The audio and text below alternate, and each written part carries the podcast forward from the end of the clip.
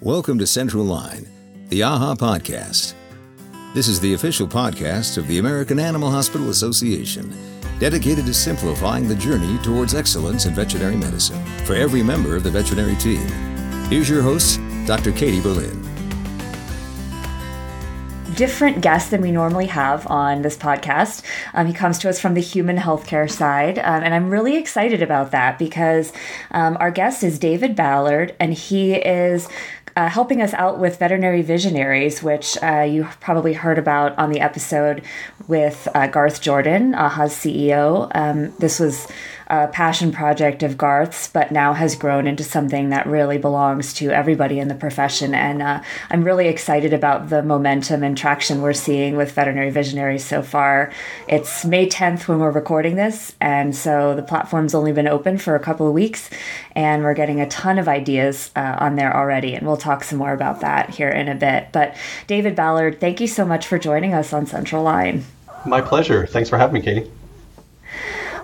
I I should say right at the beginning, I have the squeaky chihuahua on my lap. Say hi, Frankie. So um, if you hear that noise, no worries. Um, but David, would you mind giving us a little bit of an intro to yourself, how you uh, got involved with Veterinary Visionaries, and um, just sort of what you're up to now? Sure. Uh, so I, I am a psychologist, but I focus primarily on occupational health psychology issues. Uh, I was at the American Psychological Association for 16 years uh, on executive staff, where I was the senior director of their Office of Applied Psychology, their Center for Organizational Excellence, and their Psychologically Healthy Workplace program. So I, I do tons of work um, with uh, NIOSH the CDC, um, with other groups that are focused on workplace health promotion and wellness um, on organizational level interventions that create a healthy, high performing organization. And I've done work that spans lots of different industries. So I, I was at APA for 16 years. I relocated from there to Northern Ireland. So I, I am across the pond. Um, at the end of 2019, uh, settled in in January 2020, only for everything to shut down in March of 2020 due to the pandemic. Uh, so that's put a big focus on issues around mental health in the workplace for all people in all industries. And in fact, if there's a silver lining, it sort of normalized us talking about those things because it's no longer something that you talk about in secret or you silo off over here. It, it's something that we've all had to, to deal with, and not just at an individual level but for employers, for organizations to do the kinds of things to help support people through not only difficult times like the pandemic, but through normal times, even as we move forward, all of these issues will still exist and we'll need to continue to address those. So, um, my, my history has been uh, primarily in, in healthcare, but spanning other industries. Um, I have a long history of involvement with systems level change efforts to create these healthy, high performing organizations, uh, as well as a lot of experience developing evaluation mechanisms and recognition programs for these kinds of healthy workplace interventions.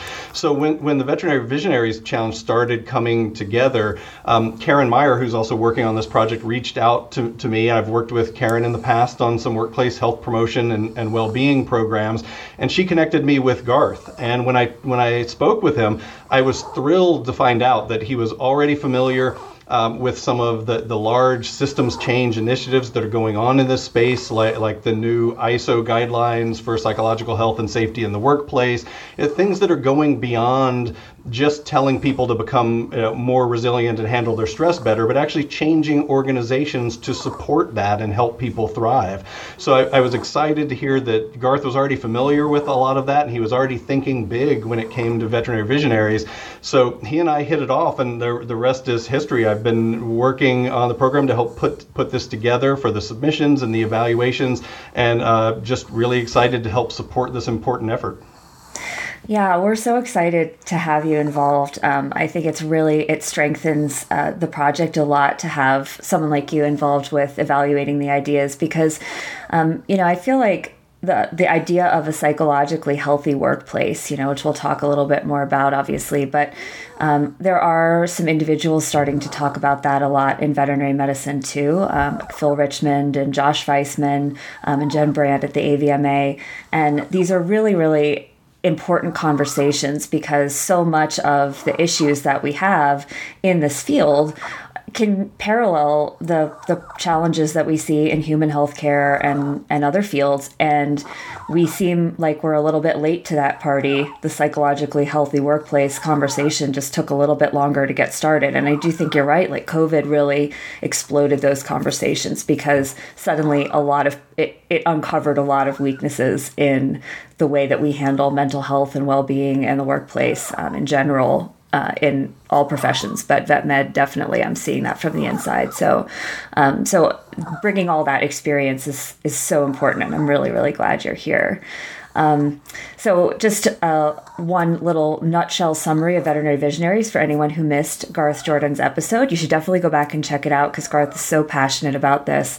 Um, and he really shows how much AAHA um, and other veterinary, organizations are interested in having these conversations now. But Veterinary Visionaries is uh, solving um, platform right now. So it's a it's a place that you can go to submit an idea for helping to solve this big question that we're asking. And the question that we're asking this time is how might we build systemic solutions and support for veterinary teams to continuously improve mental well-being, especially related to moral distress ethical trauma, and compassion resilience. And it's a big, big question, obviously, but we have, I think, close to 40 ideas submitted now um, on the platform. And so, and then uh, what happens is people can vote on these ideas, but the winning ideas um, will be selected on the uh, how, how, uh, scalable they are, how ready to be implemented, um, how much of a change they can make in the profession. And they'll be evaluated by a panel, including David and um, some other. Uh, you know, pretty well-known members of the veterinary community and um, and some mental health professionals as well. Um, so I'm just really excited to see what comes out of this. And if you're interested in knowing more about visionaries, you can go to veterinaryvisionaries.org and we'll put all the information in the uh, show notes as well. So, all right, nutshell over. Uh, so, David, now that you've had a little chance to spend some time in the veterinary space, talk to Garth, talk to some other veterinary professionals, I'm interested. Um, this is a big question, but I love this question. What one thing so far from what you know would you want veterinary professionals to know? What would you put on a billboard for us all to see on our way to work in the morning? That is an interesting question. Um, well in in addition to a big thank you i i think I think I, I would say let the tail wag the dog. play into the veterinary theme here. So I'm, I'm imagining, you know, one of those motorized billboards with the big rear end of a dog with the tail uh-huh. actually wagging on it. And I would say let the tail wag the dog. And I, I don't mean that in a negative sense of, you know, a diversionary or PR stunt to take the focus off of some crisis but the concept that the smaller parts of a system can create big changes. Um, and you know, I, I, I, grew up and I had a Great Dane German Shepherd mix, and let me tell you, that tail wagged the dog, if, if nothing else, um, as well as cleared dining room tables and other right. things. Those are stories for, for another time. Um, but I think those smaller parts of a system can create big changes and we need healthy, thriving veterinary teams to help keep pets healthy, which in turn helps keep families and communities healthy and thriving as well. So even though it might seem like a really huge task to try to change the landscape of veterinary medicine. If people come together, the collective efforts can really make a big difference.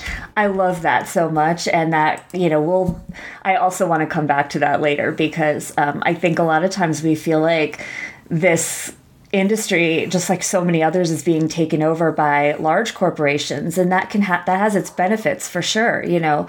Um, they have so many resources and can create so much change so quickly but at the same time there are so many things that we can do on a smaller level um, to to create change and i don't want us to forget that it can feel really daunting at times. So um, i love that. It's a great billboard. And you know that every veterinary professional would look up at a big billboard with a giant dog butt um, with tail wagging. Like we would all see that. So that's a good idea. You understand us very well already.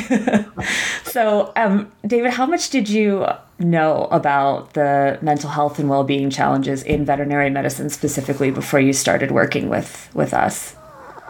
Yeah, well, I guess you know my my earliest experiences growing up with pets, uh, you know, dogs primarily, but but growing up I had cats and guinea pigs and hamsters and gerbils and ferrets and lizards and snakes and fish. It was a you were one of us. A zoo. it was a zoo in my house. So, needless to say, we we knew the local veterinarian and the, the people who worked in that practice really really well. And one of the things that struck me is that that veterinarians and their staff they're, they're cornerstones of communities. They know everybody. They know all the families. They, they know all the pets. They they meet the kids and they, they watch them grow up and go off to school. And they generally have their finger on the pulse of what's going on in a community. The way they're situated and the fact that they're interacting with everyone i, I think it's it's a real opportunity. Um, so that was my first experience just kind of getting to know veterinary medicine because I was exposed to it so much growing up. Um, and then later on, in, in addition to my psychology degree, I did a business degree that focused on healthcare administration. So most of my experience has been working with healthcare organizations, but there, there are a lot of similar issues that, that we'll probably touch on later on in this conversation. So you sort of, although you may not have had firsthand experience with um, the kind of challenges that we face in veterinary medicine, you could extrapolate pretty well that we would face them based on what you knew about about healthcare in general. And that that's really nice to hear. I think sometimes we feel like um, you know people outside the profession just think we play with puppies and kittens all day. how, how could that possibly be hard? But the puppies and kittens come attached to people, which makes everything hard. So people people do make everything hard. Yeah. um, so you know we we hear a lot about self care these days, and I know Mars did a big um, big study recently that. Um, you know, came up with some sort of big messages from the results that they got. And one of them was you know that we need to learn um, coping techniques to handle stress and the the things that we face in vet med. And you know self-care is good and i think there are a lot of different definitions of self-care but um, if everyone is struggling which it seems like these days it's rare to talk to a veterinary professional in any role who isn't having a hard time. It seems like we need more more change at a systemic and organizational level. Um, do you think, which is, is scary, and do you think that that is possible without dramatically restructuring the way we practice? Yeah, I think this isn't an either or situation. I, I, think it's a both and situation. That, you know, as you mentioned, self care is important, and, and people need to learn and develop effective coping skills and be able to handle pressures and stress but it's it's totally ineffective to put that onus completely on the individual and just say, well, you need to develop healthier coping skills or you need to become more resilient. Um, and a, as a leader in an organization or as an employer, if you're putting all these resources into, you know, putting armor on people so that they can handle things better, um, it's not going to be very effective if if you put on all that armor over and over and over and you keep throwing people back into the arena to get beaten up over and over again. It's it's not only is it ineffective, but it's a colossal waste of resources. So from an employer perspective, you're not going to get the results you hoped for, and you're going to waste a ton of money and time and effort and other resources just trying to equip individuals to handle a situation that that might be unhealthy to begin with. And there there's a, great quote from an uh, Indian philosopher uh, named Krishnamurti who he, he said, It's no measure of health to be well adjusted to a profoundly sick society. Uh, let's sink in for a minute. It's no measure of health to be well adjusted to a profoundly sick society. Um, I, I, think the same is true of organizations. That yes, you want people who are well adjusted, who can cope and, and have the skills to handle things, but is that really healthy if if you're trying to get them to do that in a toxic environment, in an unhealthy environment? Um, it, it's much better to yes equip people but then create an environment that's conducive to those things that supports it that takes away unnecessary stressors and hazards and, and risks that they might face and, and help them be able to do that better. That's that's your role and responsibility as an employer. It cannot possibly just all be put on the individual. Yeah that makes a lot of sense. Um, and i don't know i'm sure that um, you know, human healthcare professionals are similar because they got into the field because they're caretakers and they want to take care of other people, and a lot of times that comes at at the cost of um, of their own um, well-being, and at least uh, temporarily. And I I feel like you know vet professionals at least tend to be very um, type A high achievers, you know, just like many healthcare, human healthcare professionals, I'm sure are. And mm-hmm. we tend to blame ourselves when we don't know how to fix something or, or feel better. And we just feel like, well, if we were really cut out for this, we should be able to handle this. And um, so there, it is important for us to have these coping techniques and, um, you know, but there's only so much you can do with yoga and you can't yoga your way out of a bad system and or a system that allows you to continue to be injured um, in these ways. So uh, the question next question i guess i have is we do have to do both. We have to take care of ourselves. We have to learn how to do that. We also need to make changes at the higher level. But if we have to pick one to start with like does it cascade down? Do we start high level and focus our resources there? Do we start with the individual and work up? Like, how do you see that working best? Yeah, I, I, actually think you have to work it from from both ends because as we were talking about, the self care is important. But if someone really needs help, they need more than just self care. They need yeah. more than, like you said, the yoga class or the tips for how to get better sleep or to get more exercise. I mean, we we know most of those things that we need to do. The problem is we're in a situation that makes it difficult for us to do those things a lot of times. So yeah. I think beyond the self care aspect you need to provide professional level supports for people as well. They, they need to have access to good mental health benefits, they need to have access to a high quality uh, employee assistance program. Those types of resources beyond just telling them what they need to do to take care of themselves better. But then I think you have to at the same time address the organizational and job level issues that are contributing to the problem. If there are problems with the way things are are done in, in scheduling or with workload or with conflicts that are happening in the workplace, um, then you need to be able to identify those hazards and remove those hazards to do things to mitigate the risk that they might be facing at the same time. Otherwise, it's not going to work very well.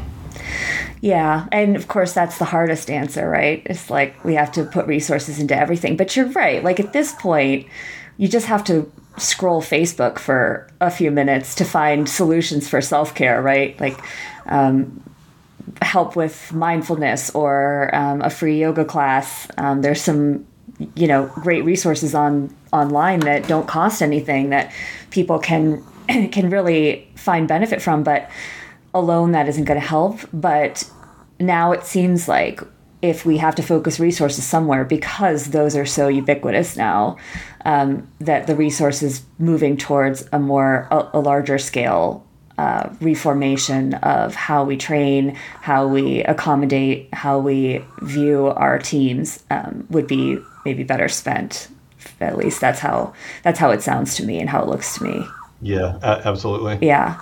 Are there things in human healthcare that have worked that you think we could potentially adopt in vet med?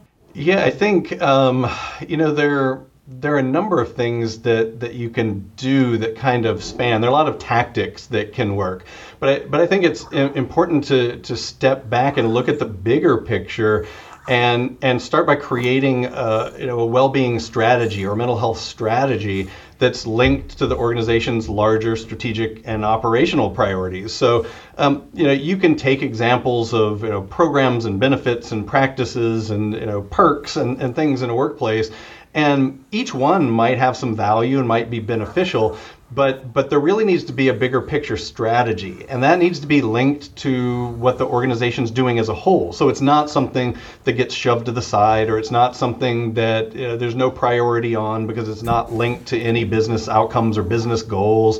So I, I think stepping back and creating a bigger strategy you know what what are the issues um, and that starts with doing an assessment, actually understanding what, what are the hazards, what are the risks, what are the problems people are facing, where are there opportunities to make a difference, what are the needs and preferences of the people who are working there, and, and use that information to craft a strategy that's going to have a lot better chance of success if you do it in, a, in an intentional way rather than just saying oh here here's this interesting benefit you know here's this great app that we can offer people. Uh, you know those those might all be great but they need to be tied to a larger strategy that that's moving in, in a certain direction rather than just one-off fragmented efforts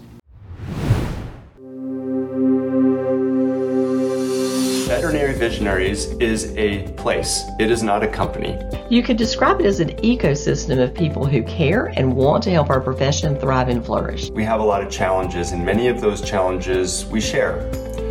So, the idea of veterinary visionaries is to approach those challenges together. To co create solutions and to unify our industry's approach to solving shared challenges. To offer ideas and collectively solve these issues that our industry is facing. And do this uh, in a defragmented, inclusive, kind of all under the same tent uh, kind of fashion. We are so excited to announce the upcoming Veterinary Visionaries Challenge. And there will be a grand prize of $2,000 for your big idea on solving mental health issues among vet teams.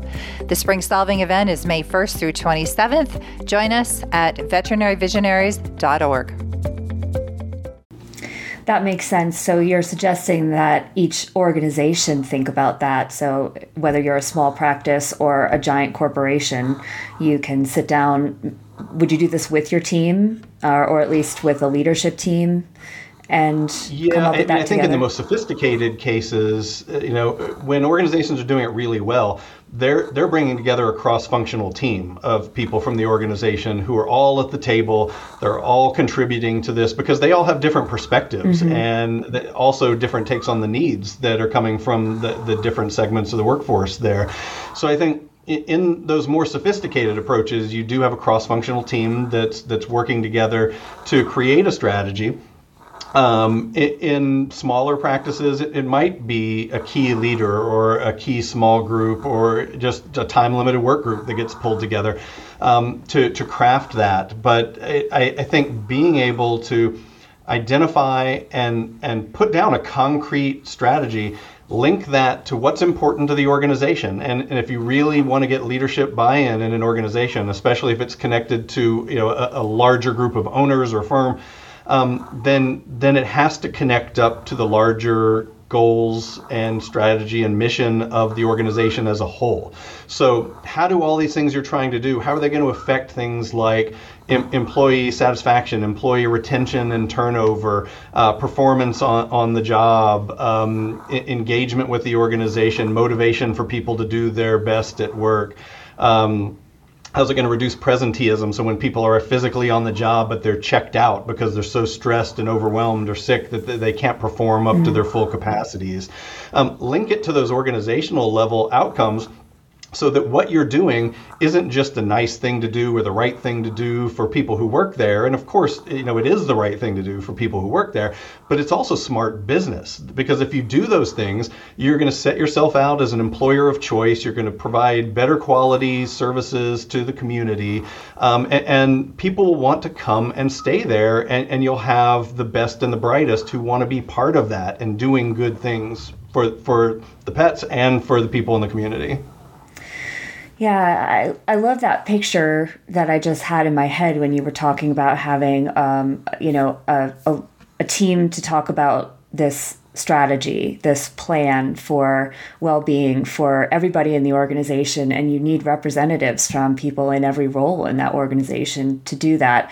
And it does seem like, from my personal experience anyway, that we've often had managers at that table. So I've been in practices where these conversations have happened, but it's been a team of managers all talking, you know, so a medical director and an office manager and a practice manager and an owner. And those people have may have the best of intentions, but they don't necessarily know what it's like to be a CSR or a, a veterinary assistant or an associate vet. I find that associate vets oftentimes get overlooked there because they think that all vets have the same experience. This is just not true. Um, so don't forget about your associate vets. I'm just putting a plug out there from my own experience. Like, if you're doing this, it's wonderful, but don't forget associate vets are not partners or medical directors, and we don't have the same day to day experience. But um, I love that idea, and it must be so empowering too to f- have people in roles that aren't normally considered leadership roles. and making quote marks with my hands because everybody can be a leader, I guess, from within, but that's a whole other conversation. Um, but to have people who wouldn't normally consider themselves um, leaders in the practice, but to have a role in shaping how everyone is is treated um, and how the experience is is for everyone. And I, I love that idea. Yeah, and you, you really do want people from all levels and in all functions Yeah. wi- within an organization because they're sitting in a different spot. They Yeah. see different needs. They have different needs or different preferences. Um, and they might have different ideas about solutions that, that might be good for that. So, too many times these sort of decisions get made from from the top and then just handed down to people Yeah. um, without a good assessment or evaluation, without any input from people in the various roles, and then it's all just based on assumptions and.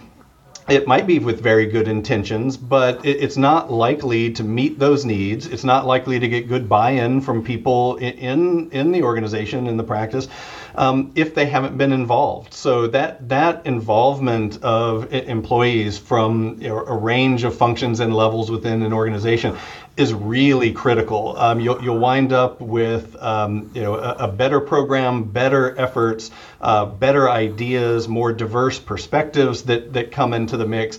And when you actually start doing something with those, because people have been involved in helping co-create that along the way, they already have some ownership of it. They want to see it succeed. It's not just something that you know a, a senior leader from the top is telling you is going to happen now. This is something that you helped create, and so it's it's a lot more likely to go well.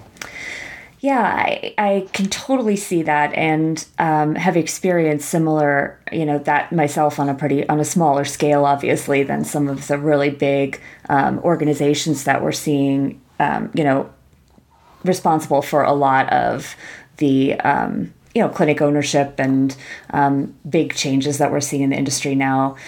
And that kind of leads me into my next question, which um, is a tough one, I think, because as someone who's worked for a large corporation, uh, knowing a lot of really wonderful people who work for large corporations like Mars, and um, and seeing that um, we have often maybe expected changes to occur in the industry for the better for mental health and well-being um, of our teams at the hands of these organizations. You know, they definitely all are talking about this now. It's a conversation all of the corporations are having, and I love that. But it seems like we haven't seen them coming up with these lasting change uh, mechanisms. There haven't been effective solutions that have made it all better for us. Can't make it perfect, but I feel like things are not getting better in the way that I would hope that they would when people with so many resources and and so much human power behind them um, are having the conversations. So I want to know, in your experience, is this a perception issue? Like as one associate vet who worked for corporate for one year, you know, who's thinking, okay, I'm not seeing change coming out of these big entities. Why not? Is is it really is there really that much disconnect between what I feel like they could be doing and what we're actually seeing being done? Or do they really need to Okay. to do more? Yeah, I, I mean, I think there's there's so much variability uh, across different groups, different practices, um, from from excellent to terrible, and everything in between.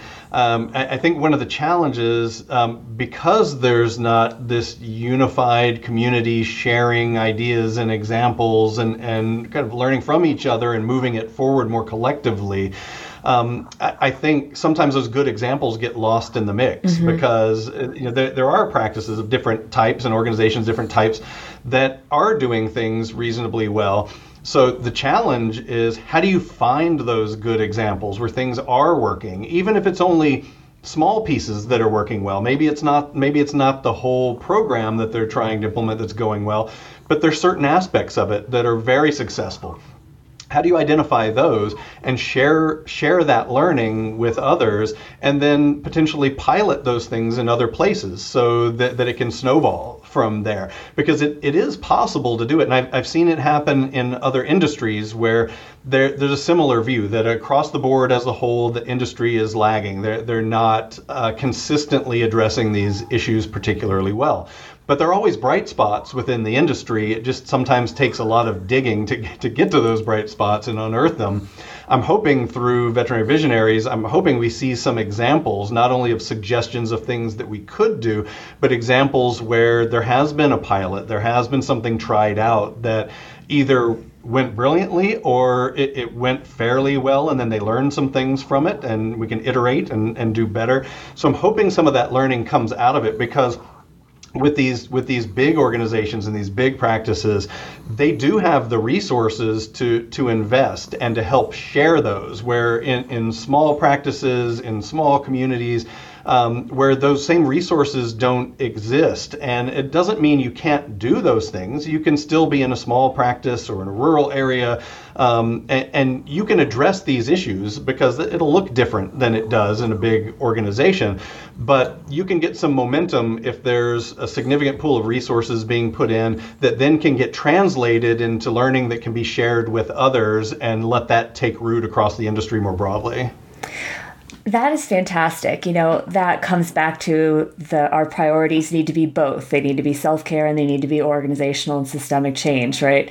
And it you're what you're saying it sounds like is that yes, large entities could be the key to this systemic change across the industry because they have the resources to um, to really disseminate what's working for certain practices. But we need those those pockets, those practices, or there's those practice groups where they are fostering that psychologically healthy workplace and they are taking care of their teams and their teams are seeing results from the systems they've put in place. Those practices need we need to put a megaphone in front of them and make sure that everybody can learn from their example. Um, and the big entities have the resources to do that. I, I really like that. Um, that paints a really good mental picture of just like you know, little practices kind of sending up a flare and then the big big corporations being able or associations um, like the AVMA being able to say, "Hey, everybody, look here! This is a really cool thing. Let's talk about it um, and see if it could work for you." Love that so much, and hopefully that does come out of, of veterinary visionaries. Yeah, I, I, hope so because there, there's a real trade-off between the larger organizations and smaller organizations. I, I, think in larger organizations they have the advantage of the scale, the resources, um, the the even the internal resources to more effectively evaluate the efforts and, and mm-hmm. be able to measure and see if they're getting the results they had hoped for and share, which often in a smaller practice you, you don't have those sorts of resources to do that. Um, now, the challenge is in a larger organization, there, there's more bureaucracy, there's more hierarchy, uh, there's more red tape to have to cut through sure. to get anything done. And so it complicates things. And you also tend to have to offer a broader range of activities or initiatives or a bigger menu of things that you're doing. Where in a smaller organization, you don't necessarily need to do all of those things. You just need to do the right things. And you know, so in a, in a smaller practice, in a smaller organization, the advantages that they have sometimes is they can do things in a really unique and idiosyncratic way that's a great fit for them. If you tried to put that in a big complex organization, it would be a mess and they'd never be able to get it done because there, there would always be a brick wall to run into. Yeah. But in a small practice, you can tailor things to the very unique needs of the people who, who work there. And so I, I've seen very small organizations be able to successfully do things with a fraction of the resources without the whole menu of things but they identify what, what are the few things that are really important and that really matter that we can do well and in a way that's a great fit for the people who work here. I love that. Yeah I just had a conversation with a really wonderful practice owner who reached out after he heard the podcast and wanted to share what he and his team have been doing over the past couple of years during COVID. Um, and hopefully, you'll be hearing from him um, on the podcast uh, sh- before too long because he's offered to come on and talk about it. Um, it was just really, really great to hear about a practice that's taking these steps and, and that they're working for that team. Um, and I'm hoping that more people will feel empowered to do that. So, definitely, if, if you're listening or watching and you feel like you've been doing some things with your team that are working out well for you, that are creating that environment that you always wanted, and people are feeling safe and psychologically um, healthy and, and able to uh, come to management and talk about things and um, create solutions within your practice please reach out to me um, at podcast at aaha.org and join Veterinary Visionaries and post your ideas uh, on the idea board. Um, you, we, we need you to do that. Um, and you heard David, you know, you could be a beacon that we could all learn from. So um, don't hesitate to do it. So, um, David, thank you so much. I, I just want to close. I have one question for you um, because we've been talking a lot about, you know, having all the voices in the practice heard, all the voices on a veterinary team are important for creating a psychologically healthy workplace. There are a lot of people listening, probably, who are not in a workplace where they feel like management is going to hear this and just say, okay, we're going to have a big sit down with a committee formed from everybody on the team and talk about how we can make this a safe place. So, what if you could pick maybe a couple of things that somebody in any role in the practice, veterinary assistant, um, you know, a CSR, could start doing regardless of their role to sort of ignite that spark to have others on the team start thinking about what makes their workplace psychologically healthy. Um, what what would those things be? Yeah, the, the first thing I would say, and you know, it, it may sound counterintuitive in, in that you said it may be in a practice or, or in an organization where they're feeling like leadership isn't hearing it or they're not open to it. The, the, but the first thing I would say is talk about it. You know, continue to talk about it, and I don't, I don't mean just continue to talk about how stressed you are, or that you're feeling burned out, or you know you're annoyed with the conflict and incivility on the team. Uh, you know, we all know those issues: the compassion fatigue, you know, the moral and ethical challenges that, that people face on the job. Um, and and I, think we all know those things, and one of the things that leaders do is they start to tune out you know the complainers or they get framed as the complainers. Uh, but that doesn't mean stop talking about those issues because they're they're important. But when you talk about it talk about the organizational characteristics, the way things are structured, the way things function in in the organization, in the practice, that are contributing to that, or the things that help offset and, and help reduce some of those stressors or remove the hazards and the risk that that you're facing. So share that kind of feedback about what the organization is doing um, if you see ideas uh, of how that could be improved, share that information. Um, you know, create a work group. Even if the organization is not going to create a work group, if the practice is not going to say we're going to create this this beautiful cross-functional team that's like a perfect setup for it. Um, you know, create an informal em- employee group to to start talking about these issues, to start discussing these issues. Um, and then I'd say, regardless of your level, model the kind of behaviors you want to see. If if the issues are um, incivility in the workplace and there's conflict between people in different roles and people are butting heads, you know, model how to behave civilly towards each other, even if they're differing of opinions or, or differing goals and objectives in, in, the practice. Model those practices that you want to see, support each other through all of this, not just, oh, learn to suck it up and be more resilient, but support each other. Be a force for positive change when you all come together. And you know, I'd say if you have a great idea and it's not being absorbed there in your practice, go beyond your own team. Go go out broader into the veterinary ecosystem. Um, you know, submitting something to, to the Veterinary Visionaries Challenge, that's one way to do it but but sharing in other forums and with other people who are working in the space, even beyond your particular organization or practice, is not being heard there, um, because th- there needs to be sort of a sea change and it needs to move in a bigger sense. And when that starts happening, and that starts to become a norm, then those practices who don't do it are going to be the places that are disadvantaged, who won't be able to get the good people to who want to work there, and who come and, and commit what what they truly see as a calling in many cases, where they want to give back and be engaged in this kind of work. So uh, I'd say keep keep talking about it, stay engaged, support each other, and talk about solutions, not just the problems that are in the organization. And if if you're totally unheard there take it beyond there, go bigger, go elsewhere, and start making the bigger change system wide. Yeah, I love that. That that makes me feel like I could go out and fix things like just listening to you talking about that. And i i would encourage anybody if you're feeling like you're hitting that wall in your practice you know if leaving the practice isn't an option or if you wouldn't for other reasons um, do start a conversation with people from other practices. It's so easy to do that now with social media. Um, you know if you're having trouble figuring out where to go with your ideas reach out to me. Um, you can always email us at podcast at aaha.org. I read all those emails and I would love to hear about your ideas. And hopefully, we could help connect you to, um, to some other professionals who are like minded because no one should feel like they're alone in this profession. There are so many movers and thinkers and leaders from within um, who are out there just like you thinking about these things. So you don't have to feel like you're alone in that, even if you feel like in your organization you're, you're the only one So um, please reach out a hand because there are people who want to take it. David Ballard, thank you so much for all of this. This is such an inspiring conversation, and um, I really feel like I, I, I, feel more optimistic now after having talked to you that it doesn't have to be quite as scary and daunting um, to create the changes that we need in vet med. There's so many people working towards it. I know we're going to figure it out. Yep, start start small. You don't have to change it all at once. Just keep yeah. wagging the dog. That's right. That's right. Keep wagging the dog, and I'm going to make that billboard happen. All right.